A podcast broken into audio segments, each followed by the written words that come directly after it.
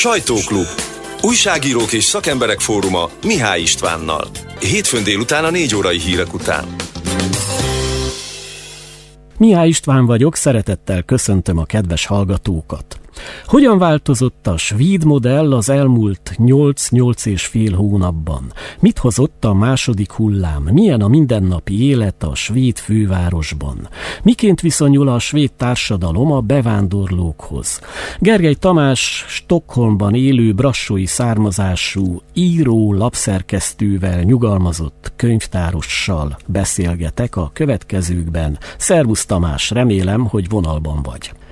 Vonalban, igen. Hát akkor folytassuk azt a három és fél hónappal ezelőtt elkezdett beszélgetést, amelyben ilyen csúnya dolgokról, mint ez a koronavírus járvány, egyáltalán nem ejtettünk szót, mert annyira belemerültünk abba, hogy hogyan is disszidáltál te 1987-ben, miként dolgoztál sörgyárban Svédországban, és ahelyett, hogy notórius sörivó alkoholista vált volna belőled, úgy mellékesen a sörösüveg kupakolás mellett elsajátítottad a svéd nyelvet és kultúrát, aztán arról is szó esett, hogy hogyan lettél könyvtáros Svédországban, és elég sokat beszélgettünk a svédországi magyarokról és az irodalmi lapszerkesztői tevékenységedről. Most azt javasolom, hogy kezdjük ezekkel a csúnya témákkal. Ugye nagyon elhíresült ez a bizonyos svéd modell, és sok vitára adott okot Európa és világszerte. Mi a helyzet most Svédországban? Az elmúlt nyolc hónapnak szerinted mik a tanulságai? Mit hozott ez a második őszi hullám? Hát a helyzet az, hogy ez a második hullám, amelyikről itt nem úgy beszélnek, második hullám, ez egyre inkább közelíti Svédországot Európához. Az elején ugye nagy volt a különbség, hogy nem viseltünk szájkosarat, nem voltak szigorítások, hogy mikor mehetünk ki az utcára, meddig mehetünk el, hány száz méterre, és úgy tovább. Most viszont egyre nehezebb a helyzet, és egyre több a szigorítás. Hát helyzet az, hogy itt még mindig csak ajánlanak, hogy ne találkozzon nyolcnál több ember. Fél órával ezelőtt volt a miniszterelnöknek egy sajtótájékoztató, és annak az eredménye vagy a híre az, hogy november 24-től 8 embernél több nem gyülekezhet legalábbis nyilvánosan. A helyzet az, hogy itt az elején különös dolgok történtek, hogy nagyon megnőtt más országokhoz képest az elhalálozottak száma, főleg az öregek haltak meg, aminek az oka az volt, hogy nem lehetett, nem volt amivel tesztelni se az öregeket, se azokat, akik gondozták őket. Úgyhogy a személyzet az egyik szobával a másikba ment, egyik gondozottal a másikig, és hát az egyik beteg volt, a másik nem átvitte a betegséget. Ők maguk is bevitték, behurcolták.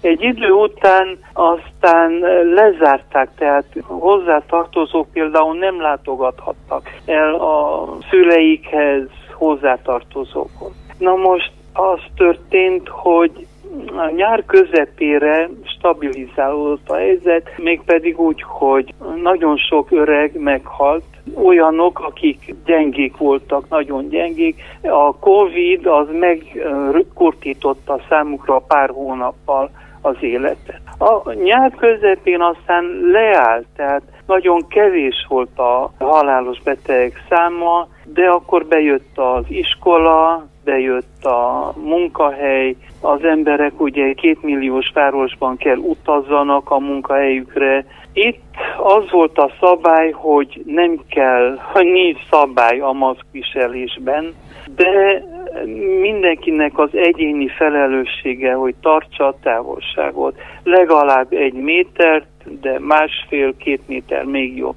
Na de egy zsúfolt buszban például, vagy a metróban nem lehet tartani. És akkor elkezdődött a számok növekedése. Úgyhogy mostanra nagyon rossz a helyzet, ezt bemondják a politikusok, bemondják azok, akik ezzel a korona témával foglalkoznak. Ráadásul az emberek hozzászoktak ahhoz, hogy hát már a korona az még mindig itt van, hogy a fiatalokat nem nagyon érinti, és akkor folyt tovább a vendéglőzés, akkor talán buliztak vendéglőzőkön kívül a fiatalokat. Tegnap hallottam egy ilyen megnyilvánulást, hogy hát ha bezárják a vendéglőt tízkor, mert pillanatnyilag ez érvényes, hát akkor valahová máshová megyünk el, mert mi szabadok vagyunk. Úgyhogy a helyzet az, hogy megint nő a,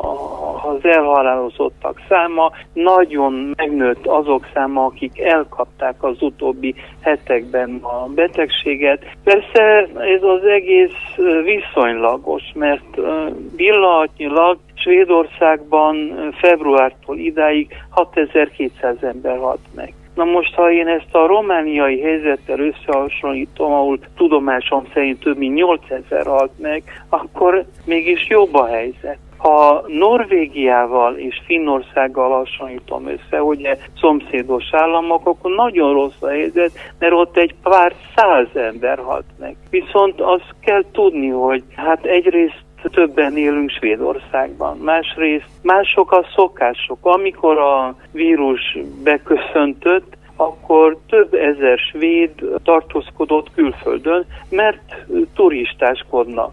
A hiba talán ott történt, hogy amikor ezek az emberek hazajöttek, akkor nem kerültek karanténba, nem vizsgálta őket senki. A másik dolog az, hogy Svédországban sokkal több bevándorló van, mint sokkal több, mint Norvégiában is. Finnországban együttvéve, és ezek állandóan utaznak a legtöbben vissza a szülőhazájukba, és akkor hozzák viszik a vírus. És talán az is hozzájárul, hogy ők sokkal rosszabb körülmények közt élnek, összezsúfolódva kis lakásokban, Igen. egy szobában akár 5-6 ember is lakik. Igen, hát hogy hány ember lakik, az változik, de valóban több család, tehát a nagymama és az unoka egy lakásban lakik. És akkor jóval több, mint ami a svéd átlag, ugye egy-két-három személy egy két-három szobás lakásban. Azon kívül az elején az is baj volt, hogy az információ svédül érkezett, svédül és angolul. Na most nagyon nagy tömegek nem tudják, nem ismerik ezt a két nyelvet. Most aztán mostanra megváltozott a helyzet, de 6000 ember meghalt. Abból, amit elmondtál, azt is kiszűrtem, hogy hát valamelyest a svéd politikusok felülvizsgálták a korábbi álláspontjukat, és most a tavaszhoz képest hát szigorúbb rendeletek vannak érvényben, és hát Európa többi részében, mondjuk Magyarországon, és itt nálunk is, hát egy kicsit közeledtünk azért a svéd modellhez, hiszen itt Kolozsváron is iszonyatos nagy a nyüzsgés, ahhoz képest, hogy naponta tízezer körüli az új megbetegedés megbetegedettek száma, tehát rengeteg autó, rengeteg gyalogos az utcákon, járdákon. Nekem az az érzésem, hogy hát ez olyan, mint a háború, hogy egy idő után az emberek nem bírják elviselni ezt a folyamatos nyomást, stresszt, és akkor hát ez van, lesz, ami lesz, egy kicsit fatalistává válunk, és ez, ennek megvan a jó oldala nyilván, és a, a rossz oldala is, ahogy említetted, hogy a fiatalok nem nagyon figyelnek oda ezeknek az elemi szabályoknak a betartására sem, és ennek az idősebbek isszák meg a levét, tehát én itt nálunk még azt látom, és ide akartam eljutni, hogy azért nagyon idegesek az emberek. Tehát a mindennapi megnyilvánulások, akár az autósok, akár a gyalogosok, akár az üzletek előtt, vagy a bankok előtt sorban álló embereket elnézem, tehát nagyon gyakoriak a szóváltások, veszekedések. Ez Svédországban is így van, ott milyen az emberek hangulata? Hát idegesség nincs. Egyesek meg vannak ijedve, főleg az öregek, de hát ez egy másik ország, egy másik társadalom itt veszekedést még 6 hét hónap alatt soha nem hallottam. Én keveset járok ki, de hát ugye egy héten kétszer elmegyünk az üzletbe, kint vagyunk, van egy kis terünk itt, veszekedésről nem tudok. És hogy egyáltalán minden nap hallga, nézem, hallgatom a híreket, ez nem téma. És a svéd emberek eh, hogyan viszonyulnak most a tavaszi túlzottan lezser intézkedésekhez?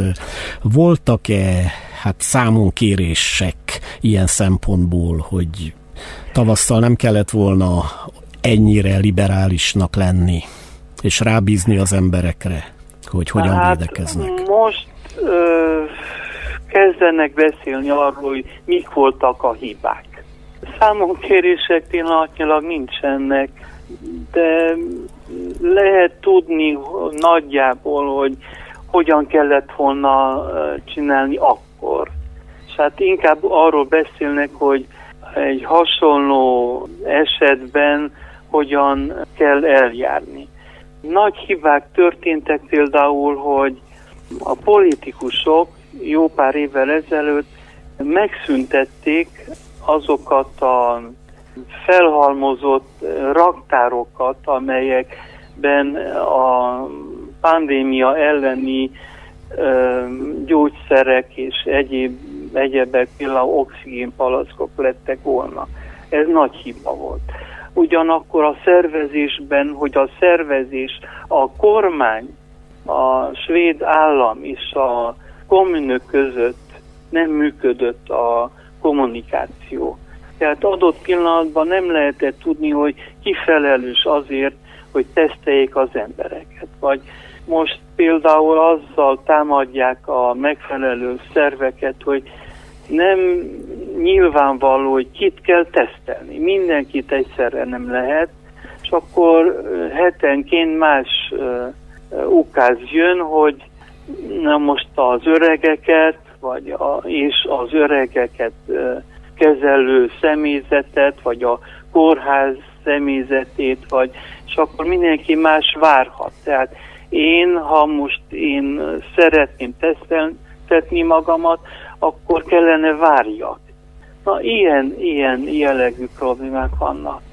Említettük az imént a bevándorlókat, hát Svédország csak 2015-ben 162 ezer menedékkérőt fogadott be, és azóta még többet, tehát több százezer migránst végeredményben, és hát a nagyvárosokban már ennek nyomán kialakultak ott is, mint más nyugat-európai vagy amerikai városokban az úgynevezett no-go zónák, és nagyon sokan migrációs krízisről beszélnek Svédország kapcsán. Ennek nyilván megvannak a kulturális identitás terén a következményei, de hát a gazdasági hatások is elég súlyosak. Hogyan viszonyul a svéd társadalom most, hogy e, mindezekre a problémákra még rátevődik a koronavírus járvány, hogyan viszonyul a bevándorlókhoz? Helyzet az, hogy a cezúra 2015-ben történt meg. A mondtad, hogy milyen sokat fogadott Svédország egy bizonyos darabig. Ugye mindenki Németországba és Svédországba akart jönni. Ennek az oka egyrészt az volt, hogy ott voltak már rokonaik, ismerőseik, tehát könnyebb képzelték el a beilleszkedést, a másik pedig az, hogy itt sokkal, itt egészen mások voltak a körülmények, tehát segélyprogramok, meg ilyesmi. Na most az történt, hogy a, akkor is a szociáldemokrácia, a szociáldemokrata párt volt hatalmon, mégis akik addig ugye százezreket fogadtak be, de akkor meghúzták a vonalat, mert azt mondták, hogy Svédország annyit fogadjon be, amennyit a többi európai állam, vagy EU tagállam. És azóta is ez a szigorúság érvényes, a szigorúság ahhoz képest, hogy mi volt itt korábban. Na most a probléma az, hogy befogadták azt a százezernél több bevándorlót 15-ben, de elhelyezkedni azok nem tudnak. Tegnap előtt este hallottam a, egy, a televízióban, hogy a, az akkor érkezetteknek csak egy kis hányada, talán 30%-a, vagy még kevesebb dolgozik ma. Aminek egyik oka épp ez a Covid betegség, a korona, hogy sokan kerültek az utcára, és akkor miért, ugye, miért pont ezek a, a nyelvet még alig beszélők, vagy nem is beszélők kapják, kapjanak állást. Na ez a, ez a helyzet. Hát olyan problémák, mint más országban, például Magyarországon nincsenek, tehát nagy úszítás bevándorlók ellen nem történik. De azért az integráció Vannak... nem sikertörténet. Svédországban sem mondtad a munkanélküliséget. Én úgy tudom, hogy a regisztrált munkanélkülieknek az 58%-a nem Svédországban született személy. Tehát a svédországi lakosoknak, a, a regisztrált munkanélkülieknek több mint a fele nem svéd, Igen, Svédországban. Hát, nem tudok számadatot, de valószínűleg így van. És ugyanakkor Nagy részük minden esetre. Vannak már olyan városok, ahol hát többségbe kerültek a migránsok, illetve Svédország harmadik legnagyobb városában, Malműben két évvel ezelőtt, 2018-ban 46%-ra rúgott az úgynevezett külföldi hátterűek aránya. Igen. Hát ezt megint nem tudom így számokkal alá támasztani, de el, el tudom képzelni, hogy így van. Nagyon sok ott is, meg itt Stockholmban is mondtad, hogy no-go területek vannak. Hát megtörtént az, hogy ilyen drog kartellek egymással harcolva lezárták a kihárási tilalmat állapítottak meg egy bizonyos ilyen gettószerű elővárosában a városnak. Na most ez eléggé meglette a hatóságokat is, és meglett mindenkit. Van ilyesmi, valóban nem működik az integrálódás. Ez most már hosszú ideig erről nem volt szabad beszélni, de pár éve most már nyilvánvaló mindenki számára, már téma. Tehát az integráció nem egy sikertörténet, ugyanakkor hát egyre több a, a fiatal. Öt, Malmőben, ugye az előbb már említettük ezt a svéd várost, az általános iskolai tanulóknak már 51%-a migráns vagy migráns hátterű. Tehát itt nagyon komoly kulturális és hát gazdasági gondoknak is néz elébe Svédország a következő években, évtizedekben, ha ez így folytatódik, hiszen azt tudjuk, hogy hát a svéd családok nem vállalnak sok gyereket, a migránsok viszont igen. Igen, hát hozzák magukkal, hogy megvannak a szokásaik. Még mindig meg lehet élni abból, hogy több gyerek után jár a segély. Egyelőre ez a helyzet és hát úgy tudom, hogy korábban a második legbeszéltebb vagy legnépszerűbb nyelv Svédországban a finn nyelv volt. Ugye tudjuk a két ország történelme meglehetősen összefonódott, Igen. hogy diplomatikusan fogalmazzak. Ma viszont már az arab a második nyelv, és a fiatalok, az arab fiatalok közül egyre kevesebben tudnak svédül. Tehát nem tanulják meg a nyelvet, ugyanaz történik, mint hogy az Egyesült Államok bizonyos részein vagy városaiban is vannak olyanok, akik nem tudnak angolul, hanem spanyolul vagy más nyelven értekeznek. Azért uh, itt más a helyzet, tehát a fiatalok megtanulnak. Lehet érezni a kiejtésük, hogy nem az anyanyelvük, de svédül tudnak. Akik nem tudnak a bevándorlók közül, azok olyanok, akik felnőtt korukban jöttek ide, és hát elég nehéz megtanulni idegen nyelvet, főleg, hogyha itt abban a közösségben élnek, ahol svédül nem beszélnek, a családban vagy az illető negyedben. Más kérdés az, hogy az iskolát hogyan végzik el, hogy elvégzik ugyan a... Hát először is azzal kezdődik, hogy beépítik őket olyan osztályokba, ahol a gyerekek svédek, vagy svédül beszélnek, és nagyon nehéz utolérni őket. Másrészt az, hogy más a motiváció. Tehát mit lát oda az egy svéd gyerek, és mit lát egy bevándorló. Nagyon sokan, főleg a fiúk úgy látják, hogy ők nem tudják elvégezni olyan eredménnyel az iskolát, és akkor bejön az, hogy a, egy olyan, aki kábítószerrel foglalkozik, az nem egy hónap alatt keres 15 ezret, hanem egy nap vagy egy hét alatt. És akkor ez magyarázza, hogy nagyon sokan bekerülnek, bűnözőké válnak. Ez, ez egy nagy probléma. Itt több a lelőtt áldozat száma, azt hiszem, mi New York. Úgyhogy van egy ilyen óriási probléma, amire az évekig nem figyeltek, de most már, most már kapdosnak, hogy állítsák meg, ha meg tudják. Sajtóklub. Újságírók és szakemberek fóruma Mihály Istvánnal. Hétfőn délután a 4 órai hírek után. A november 16-ai sajtóklub vendége a továbbiakban is Gergely Tamás Svédországban élő író, szerkesztő, könyvtáros. Hát szomorú témákról beszélgettünk a műsor első részében, most kicsit vidámabbak leszünk. Nemrég megjelent új köteted, a Vérhárs, és hát ennek nagyon kalandos a története, mármint az, hogy hogyan jutott el hozzád, a svéd posta hetekig nem kézbesítette, nem jutottál hozzá a saját könyvedhez, és ezt az abszurd helyzetet is ihlet forrásként kezelted.